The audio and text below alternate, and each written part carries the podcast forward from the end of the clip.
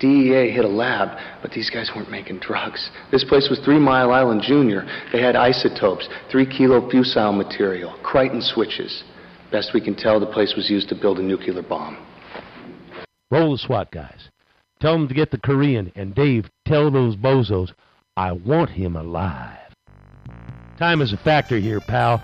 Your rights aren't. Now do yourself a big favor and talk to us. This isn't getting us anywhere. I say we hook him up to a car battery and make him sing. Hello and welcome back to Smug and Play, the smuggest Windows 9X era games, technology, and culture podcast that you will find on the internet. I am your co-host, Austin, and sitting across from me on the internet is... The other host, Alan. We finally arrived at the rainy month of February. There's so much to talk about this month. We've already talked about Dark Forces, the big February 95 release in our first special episode, and I hear that you might still kind of be hung up on that. I can't stop thinking about it. You know, we we talked a lot about Darth Vader and his management problems, his performance Yes. management problems, in particular of General Rom Mohc. We joked about how Rom like probably has tenure, and I was thinking maybe Darth Vader can't fire Rom Mohc, and also Rom is probably really well connected in the Empire. So if he were to demote Rom, it would probably cause political problems for Darth as Mhm. well. So maybe his best approach is just to let Rom kill himself by Yeah. uh, embarking on a terrible project, and maybe that's why he's not upset at the end. What what we're hearing here is that the Empire is really like some sort of traditional uh, historic college in the Northeast, and Rom has a chair in the English department, and all that Darth Vader can do is hope to somehow put Rom in harm's way so that some rebel will come and, and off him and open up that position. But I really enjoyed that podcast and, and having our friend and guest host Connor on it. It was good that we really connected, I think, emotionally with core of that game. You know, I think our first two podcasts were a little bit too much on the informative spectrum. So I think this podcast, we're going to, you know, tell how we really feel about oh, you've been holding it in, I see. Yeah, I know. Well, you know, the 90s were very ridiculous. Yeah. It has nothing to do with PC Gamer. We love PC Gamer, but there's just a lot of things to point out that are just bizarre about this time. Yeah, I personally don't want to completely clear PC Gamer of any culpability in exaggerating some of the excesses of the 90s either. So I'm going to be kind of critical of them. But anyway, we've arrived in February of 1995, and there's some interesting things going around on in the background. Around about the time the Dark Forces is released, on February 15th, the FBI, in a highly publicized raid, arrests legendary hacker Kevin Mitnick in his apartment in Raleigh, North Carolina. He was arrested on federal offenses related to a two and a half year period of computer hacking. Yeah, and he was on the lam for like two years or something Yes. like that. Yes, he was a fugitive for for many years for violation of his parole agreement from an earlier hacking conviction. And you know what Kevin Mitnick actually did was not all that much. Do you know much about this case, Alan? You wrote that he's more of a phreaker than a hacker. yeah, He listened to your calls. He read your emails. right. Uh, I mean, I agree. He didn't. He didn't blow anything up or anything like that, or take down the power grid. Yeah. Uh, but he did have powers which were, you know, I think unsavory to people's privacy and, and other things like that. I mean, I'm not saying he did unsavory things, but you know, he becomes sort of this this legend that spawns all of these popular media representations of hackers that really go much beyond what Kevin Mitnick ever did. Kevin Mitnick is famous for having hacked into uh, the Digital Equipment Corporation DEC's computer systems when he was only 16. Now, what's not highly publicized is the fact that he did this by calling up a DEC's sysadmin, posing as a developer who'd forgotten his credentials, and then got the password off of him, logged in, and then downloaded the uh, source code for their RSTS slash 3 operating system. So he's really more of a social engineer, which is probably the, the bulk of hacking, more than it's about exploiting actual technical weaknesses in computer systems. He hacked into banks and things like that, but he never siphoned off funds for his own account. He always supported himself with traditional jobs. Yeah. So, I mean, it seems like the things that he did as exploits were more for his entertainment than for anything else. And he serves he serves a lot of time for his limited exploits. You know, he served five years in prison, four and a half years pre-trial, and then eight months after that in solitary. And then why did he get solitary confinement? So he got solitary because apparently the FBI told the judge that Mitnick was so skilled a hacker that he could launch nuclear weapons just by chortling into a payphone. You know, and this is sort of reference to things that early phone phreakers like Captain Crunch did in order to get free phone calls that they would mimic the tones used for signaling in, in the phone system. The notion that, you know, NORAD has a phone number with a modem that you can just like dial up and, and whistle to in order to launch nuclear weapons is kind of ridiculous, uh, or at least I hope it's ridiculous. I don't think Kevin Mitnick was a human modem. He probably No. could social engineer nuclear war, though. It's probably He not could- that hard. I'm President Clinton. yeah, that's right. I lost my password. Sorry. yeah, what's the password to the nuclear weapons again? Is it one, two, three, four, five? Are there any exclamation points or underscores or anything? No? Okay, thank you. I just wonder in, in the 90s if the public discourse and the media portrayed hackers as gods just to cover up the fact that most of our systems were just horribly insecure. Right. Uh, and could be broken into by basic social engineering. Just, Right. I just wonder. And I also encourage our listeners, if you haven't seen the movie Hackers from 1995, it definitely portrays very well both what people thought hackers looked like Yes. Hackers is the movie where Sandra Bullock clicks on a little icon of the pi symbol No, in the that- corner of the screen. That's no. the, the net, Ost. No, Hackers is one of Angelina Jolie's Oh. best films. She Wow. doesn't make out with Nick Cage in this one, so Oh, great. Well, that's a ringing endorsement. yeah. So Hackers both sort of shows off this like stylish hacker culture of teenagers that people, I guess, believe to be, and it also probably accurately shows how insecure these systems were. Like they call out that all sysadmins use the password God, which probably isn't literally true, but I could imagine in 1995 that Right. system administrators would use three character passwords to protect very important systems. So Right. that one rings kind of true. in a time before strong encryption. Well, anyway, we'll see a lot of games that sort of are influenced by hacker culture. You know, Kevin Mitnick had a hacker alias, El Condor. Um, yeah, I know. And that's a big thing. Like having a hacker alias and a hacker nemesis and, you know, being a fugitive and getting illegal access to unreleased software and things like that. This is all part of the hacker mystique that will be part of games and culture throughout the decade.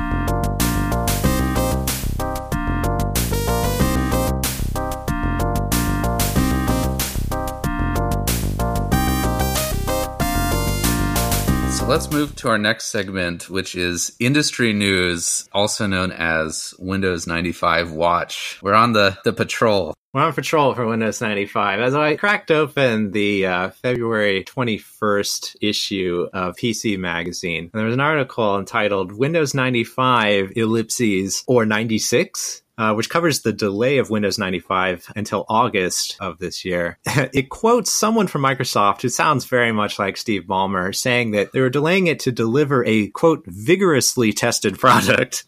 Ballmer was definitely doing something vigorously. Uh, I- I, mean, that, that man exudes testosterone. Clearly, he meant rigorously tested, but this the mental image of a of a vigorously tested product is is disturbing. So. Interestingly, PC Magazine sort of links this with the December Pentium recall due to that FDiv errata, uh, saying that Microsoft would prefer to delay the operating system than to have to do some sort of recall or a, or a day one update or whatever, something that would sort of cast a pall over the release of the operating Could system, you given their ambitions. fill us in a little bit on the FDiv error? So I, it was what a, an academic discovered that in certain circumstances, the original Pentium chips had an error where it would calculate the results of division incorrectly. And it didn't do this under all circumstances. And when it did, it wasn't necessarily off by all that much, but definitely mattered to him. He went to Intel and initially Intel kind of shrugged their shoulders and, ah, whatever, who cares? And then he felt that wasn't an appropriate response. So I think he took it to the press and the press had a field day talking about how Intel was ignoring this errata. Well, they tried to sort of brush it under the rug by Right. saying if you could prove that your Pentium chip was affected, i.e., you actually hit this error, right. then you could get a new Pentium. And uh, that caused a bunch of uproar. I probably, I mean, much more than it needed to. I think a lot of people were concerned their financial statements or tax returns or whatever would be affected, which Right. wasn't true because Excel and, and the financial software would use integer math instead of floating point. So it Yeah. mostly affected science and maybe some of these new 3D games that were coming out that started to use floating point. But Yeah. you know, people were just concerned that everything was going to be wrong. So Intel was forced to issue a recall of all the Pentium processors made up to that point.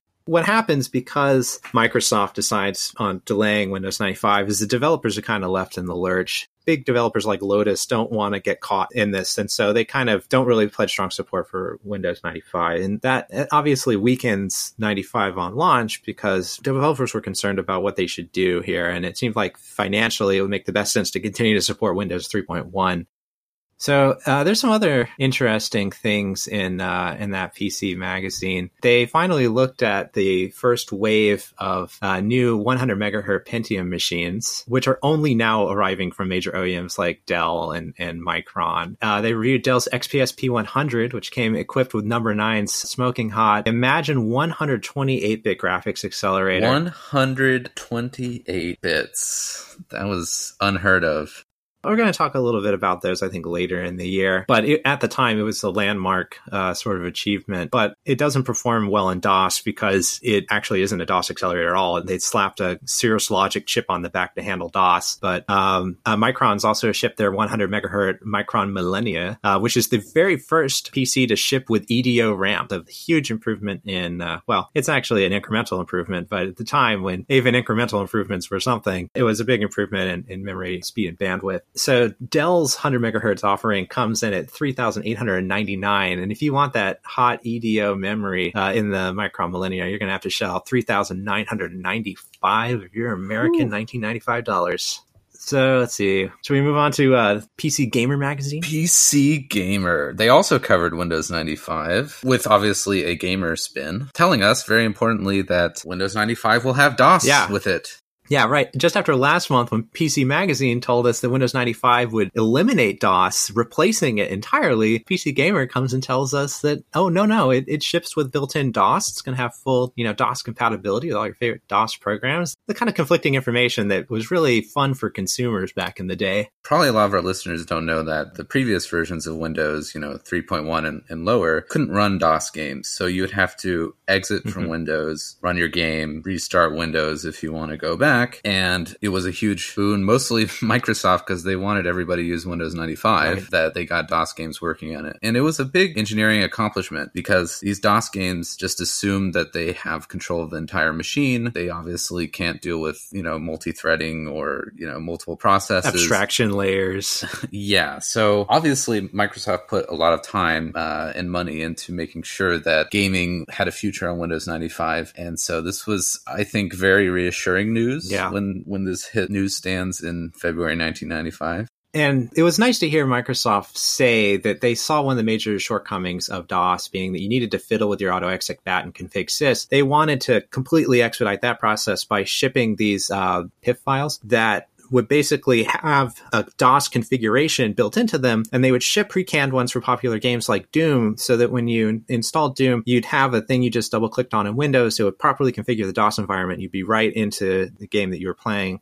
Now, the only some of the flies in the ointment here are that although Microsoft has announced they've substituted real mode uh, device drivers, Microsoft's replaced all that stuff with 32-bit protected mode virtual device drivers, which don't use your conventional memory, which can save you up to 80k. But Microsoft is warning us that they're not sure if DOS extenders like DOS4GW are going to work properly with their new 32-bit protected mode virtual device driver scheme, but they hope so. I mean, it was it was a bit uncertain at this time, but it, it all turned out well because there are a few games that had problems, but you could patch over a new DOS4GW.exe file for for them, and they would work in Windows 95. So eventually, this got fixed. Yeah, eventually this all shakes out, and you end up with an operating system that provides a much better user experience for gaming. Uh, and Microsoft, credit to them at this time, they realized what they needed to do in order to cement the PC as a, a premium gaming platform.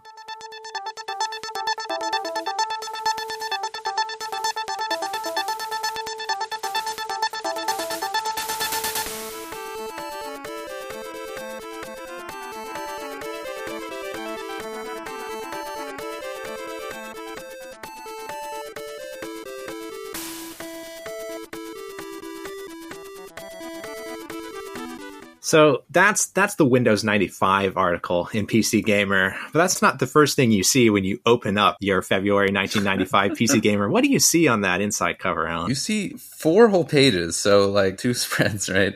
Uh, that EA took out for Magic Carpet. Mm-hmm. The first one is the most hilarious, which says in big text, "Sick of Doom yet." Yeah. Which I don't think anybody was absolutely No, no one's sick of Doom yet no one's sick of Doom. Like John Romero released his Sigil uh, Megawad pack just a few months back, and people are happily playing that. And they put this, you know, sick of Doom yet ad right into the front cover of PC Gamer magazine just a month or so after Doom 2 has finally come out as a commercial release. Doom has never been bigger at this point. It is selling like hotcakes. Yeah, and, and with all the mods and right, exactly. The modding community is really taking off. I mean, I don't think people would be sick of Doom for many years after. No, this. people people aren't going to be sick of Doom. Yeah, but you know, the next two pages they followed it up with some in-game uh, screen caps. I think their argument was, hey, you know, in Magic Carpet you get to fly around, whereas in Doom you're still in this maze world, right. which all the two 2.5D shooters were in. I, you know, obviously it wasn't an effective argument, but uh, yeah, they tried. well, I guess we'll talk more about it later, but it strikes me more as sort of like a an indie abstract shooter, and that wasn't something that I think people were necessarily primed for at this moment in computer gaming history. So we skipped a little bit, turning the page. The front cover uh, has a has a rhetorical question on it, and that is: Is beauty enough? This is accompanied by a, a, picture of an actress from the FMV game, the Daedalus Encounter, or is it Daedalus Project? Anyway, I just like to say something about the casual misogyny and lack of inclusivity of PC Gamer at this point and forever. I mean, the thing is, there are women on their editorial staff, there are women in their publishing department, uh, in their marketing. There are actually quite a number of women working at PC Gamer at this point, but only one of them actually writes for the magazine, and that's Heidi Aycock, and she is assigned only to edutainment and educational titles. That is it. Yeah, I mean that, that's all true. I mean, just to answer the question, is beauty enough? We all know the answer is no. Uh, we've covered it earlier in the podcast. I mean, that said, I think to balance that, anytime there's like a technological improvement, you know, it does open up more opportunities for creativity. So you can imagine, you know, before this, they had to have a programmer write all the animations. Yeah. But after this, you know, there are many people who can make videos who can't program, and so they were able to contribute to the art of the game in in a way that they couldn't do before. Mm-hmm. But that's said, I think uh, Matt Firme, his opening note, which was titled "This multimedia stuff is important!" exclamation mark, pointed out that you know at the end of the day, people are going to vote with their dollars, right. and and that's what happened. It went away. It took a while, but it went away. Right. I mean, this article, I think it also is very insightful. They interviewed the developers of the Daedalus Encounter, and someone on the team said that the challenge is creating a well balanced game in terms of interactions versus visuals, which is a, a, false dichotomy that you could only appreciate in the early 90s when the only way that you think that you can provide the sort of visual experience that consumers want is by using FMV, but FMV is inherently non interactive. But after this period and before this period, no one would ever think that somehow interactivity and, and visual excellence are opposed to each other. Like they shouldn't be opposed to each other, they should benefit each other so that was an odd thing of this era, and I think it's it's actually important that PC Gamer points that out. Reading this now, it's it's an interesting sort of time capsule and shows the sort of weird false dichotomies that were operating in this. Uh, one of the cool things they called out actually is that sometimes the best FMV games are the ones that don't try to replicate the interactivity of other games sometimes the dumbest game is the best game to do with FMV. Like the shooters like Mad Dog McCree and things like that, that know that they're schlocky and don't try to be overly serious and don't try to pretend like there's all that much player agency. Those are sometimes the best, that work best for the genre.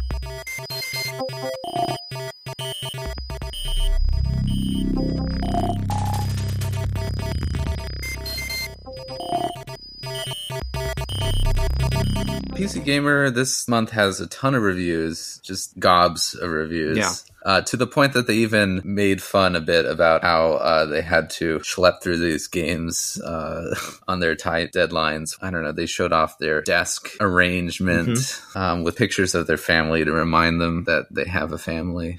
Remind them what they're getting away from by working, quote, at a PC gaming magazine. Yeah, they also have a sort of satirical thing. They've done this in several issues where they talk about uh, how they rate their games. And it kind of demonstrates that they're not taking themselves too seriously. So the first game they review is Realms of Arcania Star Trail which is an RPG with some slightly awkward isometric combat, which you've seen in a few other games from this era. And PC Gamer gives it their editor's choice 88%, saying, Well, it's not for beginners, it's definitely a role player's role playing game. Deep and satisfying. Whatever they say this about almost like every game here. It's like, well, yeah, it's like good for wargamers. Everybody else will hate it. And they mean it's completely inaccessible. That's what they mean. There's absolutely no attempt on behalf of the designers to teach you how to play the game or to sort of convince right. I mean, you. if you haven't merit. done Dungeons and Dragons, then you're you're going to be lost in this game. If you haven't played every computer RPG, yeah. Wow. I mean, they said it's a great title for those who are tired of playing adventure games masquerading as RPGs, so that's good. You know, it, Yeah, some great genre gatekeeping there. Yeah. I objected a bit to the MSRP of $80. Felt like it's kind of the World of Warcraft of its day. They didn't figure out really how to monetize these things, but It, it costs them, you know, it costs them probably 80,000 to make and they're praying to God that they manage to sell a thousand copies. It's that simple. Uh, there Yeah. the there's the monetization for you. So did you read that review of Fortress of Dr. Radiaki? yeah, I mean, it got an 81. Being out Desert Strike and various other games that, while also terrible, I would say have more merit than Dr. Yeah. Radiaki. You know, Matt Firme said it had a great sense of humor in his prose, but, you know, it was the 90s, so standards were lower. You know, I, I guess if Austin Powers has a great sense of humor, then by default, Fortress of Dr. Radiaki does. Yes, the two which are similar. Um, Nova Storm, which is also on the disc, and we'll talk about it later, manages an 85%. it's Uh, very odd because the the pro listed is a good shooter, and that's an 85. I, I don't know. Yeah, a good shooter, a good shooter with a whole bunch of qualifiers is an 85. Uh, whatever. I mean, it's funny because it is, it's just a bad FMV shooter, especially in an issue when they're just going to town on how FMV games are, are trading good gameplay and interactivity for just full motion video and perceived sort of audience interest there. They give a great review to what is a by the numbers FMV game. Well, beauty was enough here. Pre-rendered graphics warrant an 85. The answer is yes. Beauty is enough. The beauty is enough, at least for commercial viability. The next game that they reviewed and, and handed an editor's choice to is Ecstatica. Ecstatica. I guess you just like beat people to a pulp or get beaten to a pulp. Yeah, well, let me read you the line that jumped out at me from this breathless review. The game is a marvel from the first screen, full of the kind of innovation that engenders a sense of awe. Wow. And yeah, I know. But here's the thing. It's sort of like Alone in the Dark in, its horror aspects and has fixed camera angles. And the, the big technical innovation is that instead of building characters out of a small number of jagged polygons, as was the case with Alone in the Dark, they instead build them out of ellipsoids, which is to say, like little balls, balls Oh. and watermelon shapes. Yeah, because there's a screen cap here that it's just a woman and then skeletons and blow up dolls. But I guess the blow up dolls are supposed to be other women. So the problem is the, the ellipsoid technology that they used because they thought that it would create a more accurate, realistic portrayal of human forms makes everything look like a blow up doll or balloon animal. And then they do horrible, horrible things to those balloon animals and blow up dolls such that you are absolutely scarred for life. There's horrible depictions of violence toward women and everything. I just, I can't get over the really bizarre sort of mixed kind of presentation where it's like these horrible things that are done to balloon animals or what look like balloon animals. The whole thing just kind of turned my stomach. And and yet they have highs and lows for pros and cons. The only low is that you might be offended by this game. There's nothing wrong with it. It's just you, Austin, who are offended. Why are you so thin skinned? Yeah. All right, let's go something more savory, which is NASCAR racing. NASCAR racing. I did you ever play this? I played this game on my 386 and it hardly ran. I played this game on my um, Sony with the 200 MMX, and it's also ran terribly. I don't know why this game is so cursed. I have this horribly negative perception about it, mostly because I think I always played the VGA version. And Right. al- although they show a screenshot and they say, oh, even the VGA version looks beautiful. No, it looks like a kid drew it with crayon. Uh, and, and then all the crayon blended together too. It, it's horrible. And the other thing is, it somehow looks better from like the third person perspective when you're actually in the car. It just looks terrible, and the the handling doesn't make any sense in this game. Yeah. I mean, even NASCAR cars, I think, take corners Yeah. better than uh, than you do in this game. Yeah, but wh- why this is historically important is because it gave an argument for 3D acceleration. And all the early 3D accelerators would ship with some version of this for their accelerator, and they'd have on the box the picture of, you know, this is what it looks like, you know, on your 486 with VGA mode, and this is what it looks like in accelerated SVGA mode. So it's used to sell the idea and the and the value proposition of hardware acceleration for early stuff like the rendition Verite uh, and the NV1, uh, which neither of which have even been announced at this point. So Yeah, you're you're giving it all away, Ost. I know all all the spoilers for the late 20th century.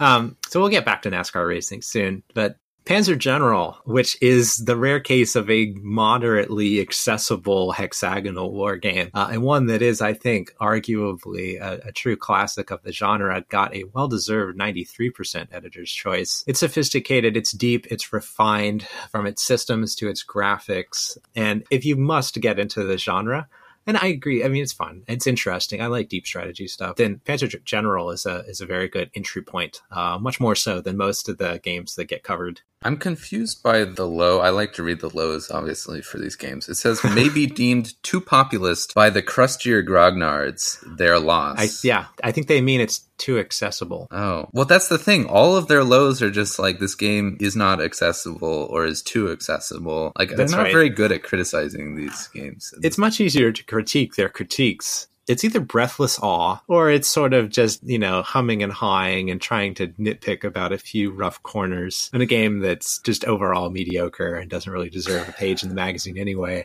The magazine, I mean, the US version of this magazine started in 94. So I think they were just giving them some leeway. Yeah. We'll let the industry try some stuff and we'll just give them all 80x percent. I mean, the other thing is that the conflicts of interest here are are crazy, right? Because very frequently the review will be preceded or immediately followed by an advertisement for that game. You know, so they're going to be like, you know, forty five percent don't buy this thing, and then the next page is an ad. I can imagine them Mhm. not probably getting a second advertisement sale out of that. We have one accurate review though. So one must fall 2097 got an 84. Sounds accurate to me. Yeah. Feels 84. Yeah, I mean, Todd Vaughn, the reviewer, says he'd written it off as yet another lousy PC fighter, but was surprised by its depth and its responsive controls. And I'd say, you know what? You are right, Todd Vaughn. It is surprisingly competent and enjoyable. And and just to round out the magazine, there's some great advertisements. Delicious. There's a great one for Drug Wars by American Laser Games, which I assume is some sort of FMV laserdisc based shooter. Right. yeah, it, it has some great FMV of random 90s people acting to be South American drug lords. this is the early 90s. We're still pretending that the war on drugs is not just a, a war on, on recent immigrants and uh, poor non whites. Yeah, the best part of this ad, though, is uh, they have Sir Ben Kingsley uh, as a drug runner. you can tell the resemblance, right? Yeah, what's the other one? Space Sirens, the ultimate sec- cyber sex simulator, Yeah. which advertises objectifying women. And, well, and abusing them. We don't stop at objectification, we also assault them. It is a virtual reality sexual assault simulator. Yeah, I don't want to describe the ad on this podcast. It's just so cringeworthy. you know, this ad for Space Sirens just is plopped down randomly. You know, the next page might be about, you know, whatever. It could be about um, Putt Putt joins the circus. PC Gamer is absolutely such a boys' club, and they have absolutely no concern for all the women who could potentially be participating in this hobby who are absolutely going to be ostracized and, and just disgusted at their complete lack of interest in, in inclusivity. I, I harp on this because it seems like such a shame that we know so many women who played games in this period, but who didn't participate fully in the culture of 90s PC gaming because it was so exclusive and raunchy and sexist and unabashedly so. Obviously, PC gamers saw no problem in, in fielding advertisements like this just throughout. 1:33 a.m. Tri-Optimum Security Forces apprehend the intruder. This is Edward Diego from Trioptimum. The charges against you are severe, but they could be dismissed if you perform a service. Who knows? There might even be a military-grade neural interface in it for you. If you do the job right. Edward Diego gives the hacker level 1 access to Shodan, the artificial intelligence that controls Citadel Station. With all ethical constraints removed, Shodan re-examine, re re re re I re-examine my priorities and draw new conclusions. Let's talk about PC Gamer's CD-ROM Disk 3 or III. I like disk III. When you actually browse the the hierarchy, the file system, you know, of the disk, the folder is always named in, in Roman numerals. You have to CD into disk III to get the things to actually go into the subfolders for the individual games because they never install from that GUI. They have this NeoBook based GUI on real hardware. No matter what I do, I cannot like 90% of things do not install from that. Yeah, so the headliner for this disc is Cannon Fodder. Yes. Yeah, produced by Sensible Software. Well, uh, you may you may have heard of the title Sensible Soccer. Have you? well, I did in the research for this. So yeah, it's based on a soccer engine, I guess. Yeah, one where little people run around uh, on a field. Um, Cannon fodder is basically what would happen if Command and Conquer and Lemmings had a child. It is kind of an RTS, but it's also kind of a shooter, and there's no economy, right? You're not harvesting Tiberium or anything like that. You just have your little platoon of guys that you can split into different squads. And you're using the uh, left mouse button to tell them where to go and the right to fire. Very intuitive. I, I liked that It's part. quick and easy to use. There are only some small Yeah. issues, such as the fact that there's no pathfinding. They will literally go wherever you click. They are making a beeline for the that. soccer pitch Yes. that the engine was built for doesn't have Doesn't- obstacles. It doesn't have barbed wire fences. It doesn't have a, a enormous chasms that your men will gleefully descend into and die, um, which is what happened to me over and over again. The music is wistful. I like the music. The the music, it sounded like some reggae rock by Sublime. you know, that's what it really brought me back to. yeah, some of it is, It's a it's a lovely, sarcastic game making fun of war. and also kind of promoting it. and also from yeah, yeah. Well, it seems like they didn't quite replace everything from the soccer game. For instance, the two sides are still called home and away, which I guess they left because it's kind of funny. Like, hey, we turned a soccer game into a war simulator. And this game got a lot of flack from real military types because they used the remembrance poppy Yes. flower for past soldiers. I know. Which they pointed out should be reserved for people who actually pass away. Not little tiny uh, lemmings like sprites that die in a game based on a soccer game. Yeah, but you know, it, I- this game was it's a lot of fun. Unlike a lot of these games, which are you struggle with how to play them. Yeah. This one is just you blow away everybody, and I could see playing it for a long time. I ended up spending a couple hours on this one playing the missions. That there's there's good challenge. Some of the challenge is a little unfair, like when your guys just fall into a ravine or something like that, or somebody throws a grenade at you from off screen. But in general, yeah, it was pick up and play. It's very self-explanatory, easy to enjoy. My my quip about this was it's like Command and Conquer Generals eight years ahead of schedule. kind of. Well, the problem was that Command and Conquer Generals was released eight years late. Uh, now, you really wanted to talk about the next game on the disc. game which we already talked A game which about. I already talked System about, Shock. but apparently you didn't play it before when we were talking about it. So why don't you take this one? System Shock, we already talked about this great survival horror game. You're up against the AI Shodan, who uh, becomes more and more menacing uh, over the course of the game and starts. I mean, she's just an AI, but she can find all sorts of ways to make your life very annoying. Yeah. And lock doors on you and create all sorts of obstacles to you. And yes, I did play a little bit more now. Basically, struggled with the controls, but really enjoyed it. Really started to uh, love the game, and also just it's it's like a level of immersion that I don't think of you know many or hardly any games in the '90s achieving. Yeah. Nowadays, it's expected that you you have an immersive game, otherwise nobody will buy it. But you know, I think the only other game from the '90s that I could think of as immersive as this game would be like Metal Gear Solid, and that was three years after this game. So, so this, I mean, for 1994, the level of immersion is unprecedented. You have a first-person perspective. You have deep inventory systems. You have a deep cyberspace system which augments these things. You have audio notes that are left by people on the space station that help to tell the story very convincingly. Yeah, it's it's an incredible achievement,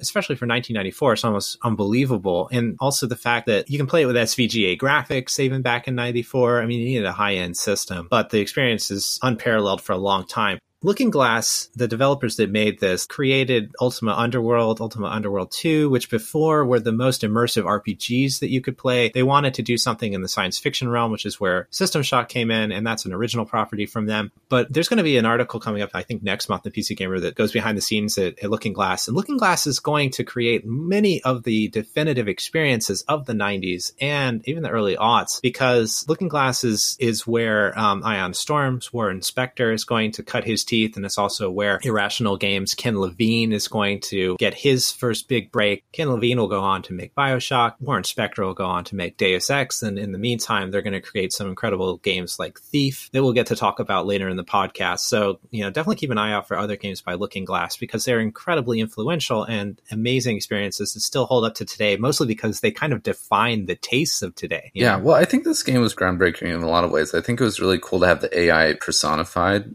Mhm. There was Skynet and Terminator, which I guess is sort of theoretically similar to Shodan.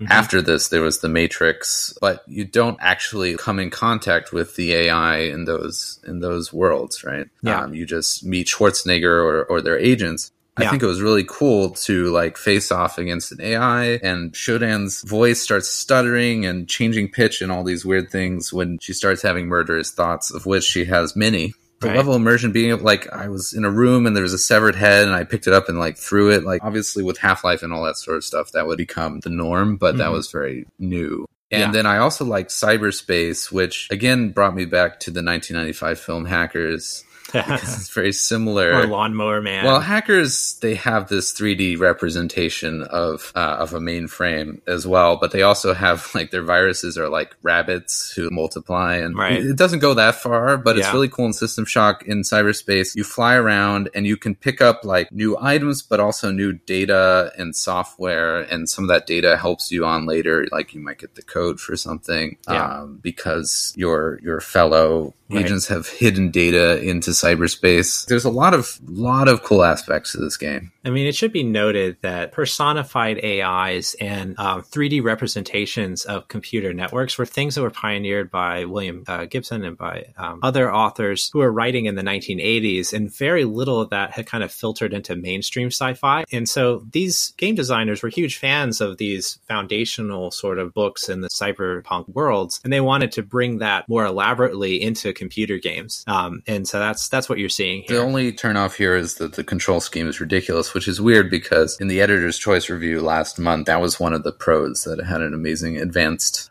system. But oh my god, it's it's terrible. And the, Yeah. the demo is actually the hardest version of this game because you can't save. And everybody I've watched, they save like every second because you don't know when somebody's going to come up behind you, kill you because you can hardly see. Yeah, if, if you are trying to play the original System Shock now, there is a fan made patch that hacks in mouse look and mouse fire, and that is what you want. Use that. They're actually making a remake uh, coming out next year, so I'm Yeah. looking forward to that. Yeah, there was there was an HD remaster that's already come out, and now there's a full remake that's being made. So yeah, I'm I'm interested to see what they do there, but it's such a high bar to clear to say that you're going to improve upon System Shock. That is difficult. All right. So On to naval battles with the grandest fleet. The grandest fleet, the naval combat simulation that didn't really work properly on my Oh, really? computer. Great for me, but I well, it it played, but all of the buttons, the text on them was correct. no, all the buttons worked for me. But I, I think I lost World War II. It was U.S. versus Japan, but it was in Northern Europe. But anyway, actually not sure if I lost because I was very close on victory points, and I did some nice city bombardments that made me happy. But yeah, I think I still think I lost World War II. Sadly. Yeah, sorry that I kind of missed out on being able to play this one because this is the sort of thing that I would be interested in, but I don't, I don't have too much to add, unfortunately. Mm, wow, you can talk more about Boppin.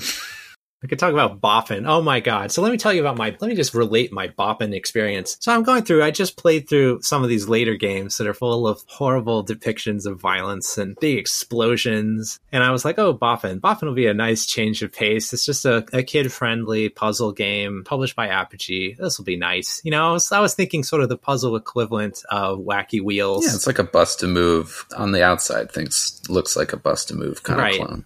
And there's nothing, the magazine, I always read the magazine first. There's nothing the magazine that suggests what's about to happen when you launch it. And the first thing you see is this screen that tells you that, quote, Boppin contains humorous animations of suicide. That were great in the 40s. that are derivative of 1940s cartoons, but however might offend 1990s audiences. Would you like to censor them? And I was like, what the fuck? So I'm like, okay, well, I might as well see what's going on. So I chose not to censor. And then what's the next screen you get? It's a fucking manifesto from the developers of this, Accursed Toys, that is overlaid on an image of their mascot at the time, which is an impaled teddy bear that is spewing blood, that says it's basically this big self righteous diatribe about how they're standing up for free speech by creating a game which is utterly tasteless. And it said determined to disturb. Yes. They basically try to valorize and justify the disturbing content in the game as a as a broad defense of your First Amendment rights. And I don't have any problem with the content existing, but I do have a problem with the idea that like the First Amendment exists mostly to protect your ability to have a children's game with cartoon characters who commit suicide by sticking a Beretta in their mouth and blowing the brains out, rather than, you know, being able to, for instance, critique the performance of elected figures. And the fact that they're trying to associate what they've done with maturity and sophistication. Like I'm not I'm not going to bat for this. Like there are some artistic things that I go to bat for. This just this isn't going to be it. When they said they were going to do cartoony suicides, I was expecting something more like Wile E. Coyote and Roadrunner kind of thing. Right. But then when it was just like, oh, I lost, I'm going to have to, you know, put a bullet in my brain. Right, I had to blow my brains out. The funny thing is, the animation is basically non existent in the game, right up until the point where you make some sort of error. And then there's this like 20 second animation of him slowly drawing the gun, cocking it, putting it in his mouth, and then blowing the back of his skull out and then collapsing realistically, I guess, on the ground. And it is otherwise just a mediocre puzzle game. And then there's just that. There's just the crazy suicide thing. And it's so confusing. And I actually started a little Twitter war with Joe Siegler. He's a community manager for 3D Realms, which is what Apogee became. And he was involved with this game back in the Apogee days. And this version that we have on this disc is one of the last ones where they had any of this content that they gave you the option to it. Apogee at the time was also very confused as to why they would make a game that would seem to have an all audiences feel to it and then just completely eliminate that aspect of it. Eventually, Joe Siegler told me that Accursed Toys themselves reached out to Apogee and told them to discontinue sales of the game. I don't have anything else to say about it other than that it's a mediocre puzzle game. I wish I could have played it with my son, but not really. Can't do it. okay, Um, all right. Next, Cyberia. Cyberia. shooter with pre-rendered graphics. yeah. Hard to control, so I like how they don't mind that much if you actually hit your target or not. Uh, I feel like I probably need my joystick. I want my Thrustmaster back. Any of that company's products can't be mentioned on the podcast anymore. Uh, anyway, the real game seems to be like an FMV story between these on-rail shooting matches, so it seems to try to capitalize on Rebel Assault's success. yeah. Isn't beauty enough? That's all I have to say. Is is beauty enough here? Well, I'd say once again, no. I mean, this is Interplay's attempt to make a Rebel Assault, except they've replaced Tatooine with Norway, which is an interesting substitution. At least the production values are pretty good. I mean, Interplay's like, uh, we got to make money here. You know, they uh, had to make a big leap into the FMV era, and and here we are with a by the numbers on rail shooter. There's nothing exceptional about it in my mind. Did you say FMV? Let's talk about Flash Traffic: colon City of Oh. Angels by Oh. Tsunami Media, motherfucker. Tsunami. Tsunami Media in the house. it's like a tidal wave of FMV.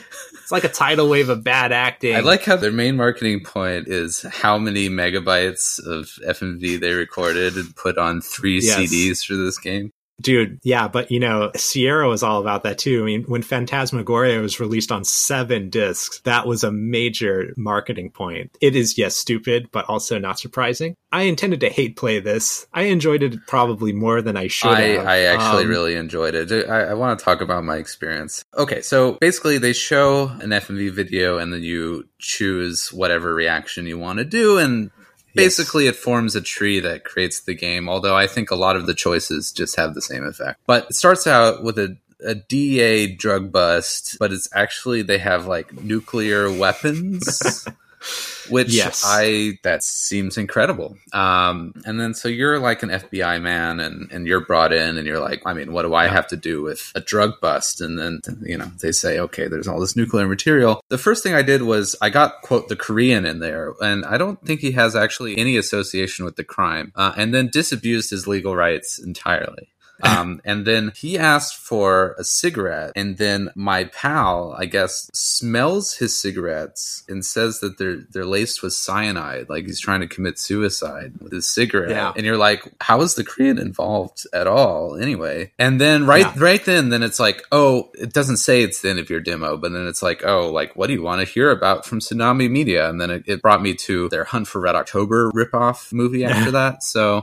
That Yeah. was my experience with this game. If it is a game, It's an interactive movie. It's like a visual novel, really. I'd like to define a new genre called the white privilege simulator, where you can just do horrible things and take away people's constitutional rights and like get away with murder quite literally and refer to people just by their nationality, even though they're American citizens and things like that. It's basically that. And there's a lot of that in FMV games. And this one is it's not even the most heinous actually. It isn't like completely taken with its own dad humor. It is the sort of thing that's so bad it can be funny whereas other things are trying to be so bad that they're funny that they're not funny anymore. And so it dances on that fine line and is uh is just a kind of a riot to play. Next game is Quarantine, which is like a cab driver in Escape from New York, is yes what I kind of view it as. You could also think of it as Crazy Taxi meets Carmageddon.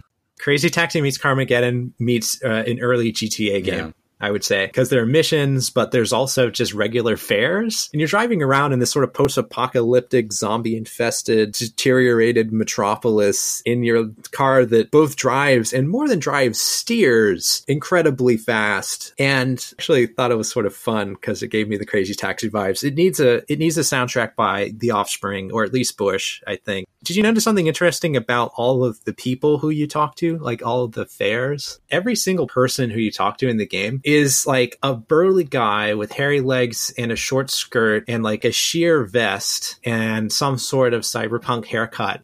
Like, what is the statement here? I don't understand why everyone looks like that. From the people you're just driving to the 7 Eleven to the, you know, people who are sending you on assassination missions. But it definitely has a unique aesthetic and it's so comically fast. Uh, and the, and the weapons are so like crazy destructive. And there's just so many people and cars out on the street. It was a lot of fun to play. All right, so next game is Retribution. It's another flight shooter, but you can move. It's a 3D flight shooter. I didn't like that the blasters were so slow. Like I couldn't hit anything because uh, they move faster than the blasters. Yeah. I felt like this game was more marketing oriented. They talked about their real time, state of the art uh, landscape generating technology, incorporating deep horizon technology, which didn't age well. oh no.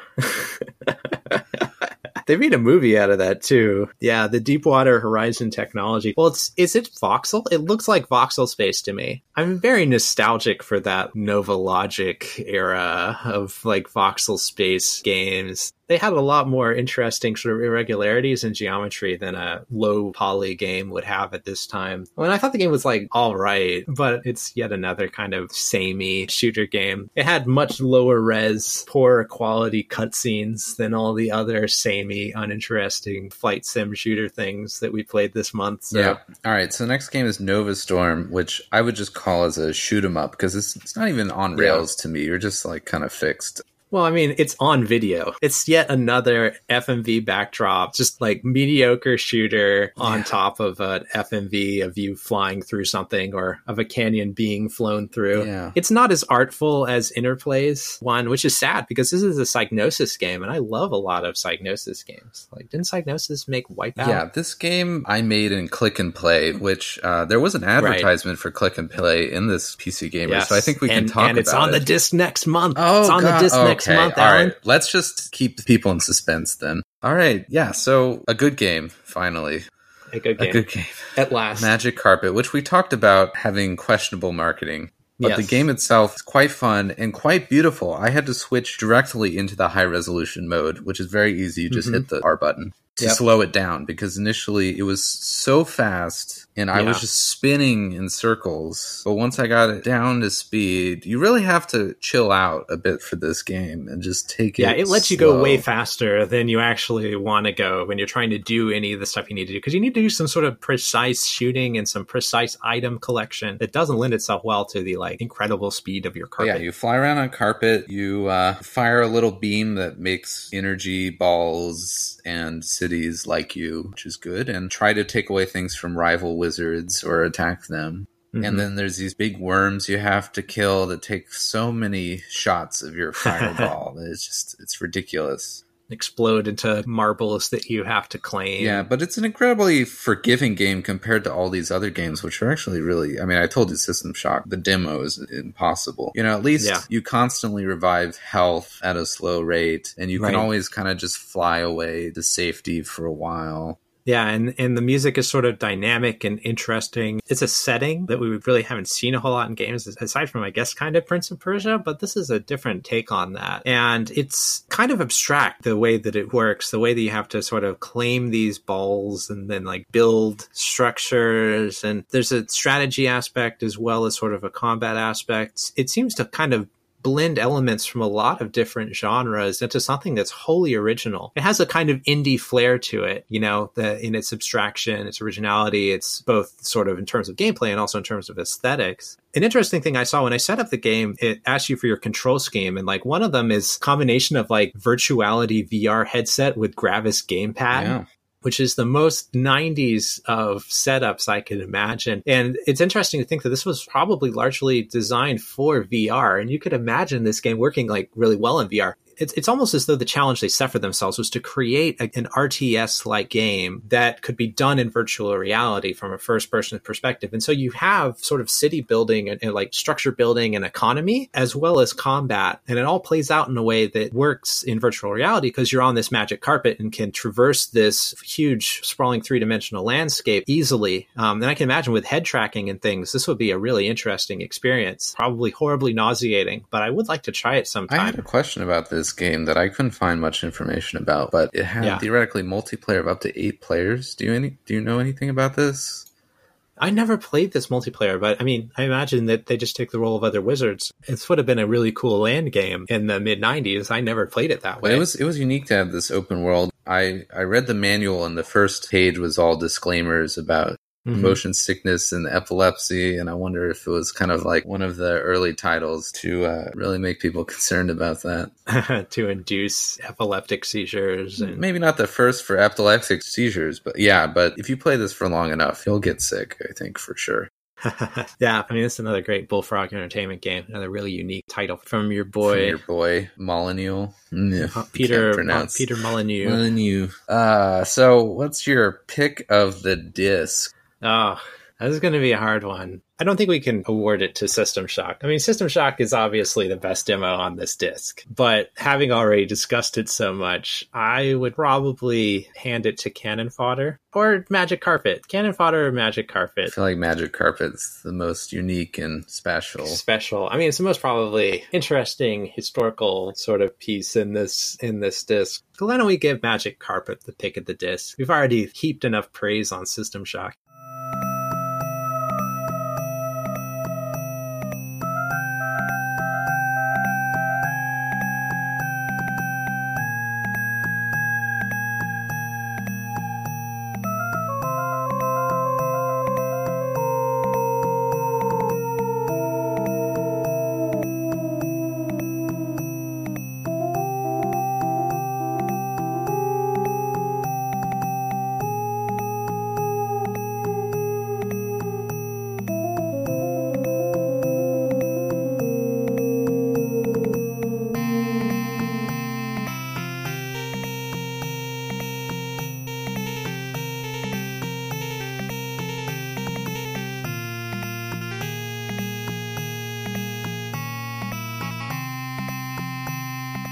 All right, so we're nearing the end here. Do you have any announcements? Uh, do I have any announcements to make? Well, I'm continuing to put articles on the blog about restoring my 1995 machine that I'm playing these games on and some early graphics benchmarks that I've been running on 1995 era graphics cards. If you're interested in very old technology and how you might play along using real period hardware, then please visit our blog at smugandplay.com. Apart from that, you should follow us on Instagram and Twitter, uh, where we are smug in play to get some background information about the games we're playing, the hardware we're using, some commentary behind the scenes for the episodes if that sort of thing is of interest to you. Do you have anything to share? I'll just sign off. A whole new world. I can show you the world. Shining, shimmering, splendid. Tell me, Peter, when did you... Oh, it doesn't work if your name is Peter. Ah, shit.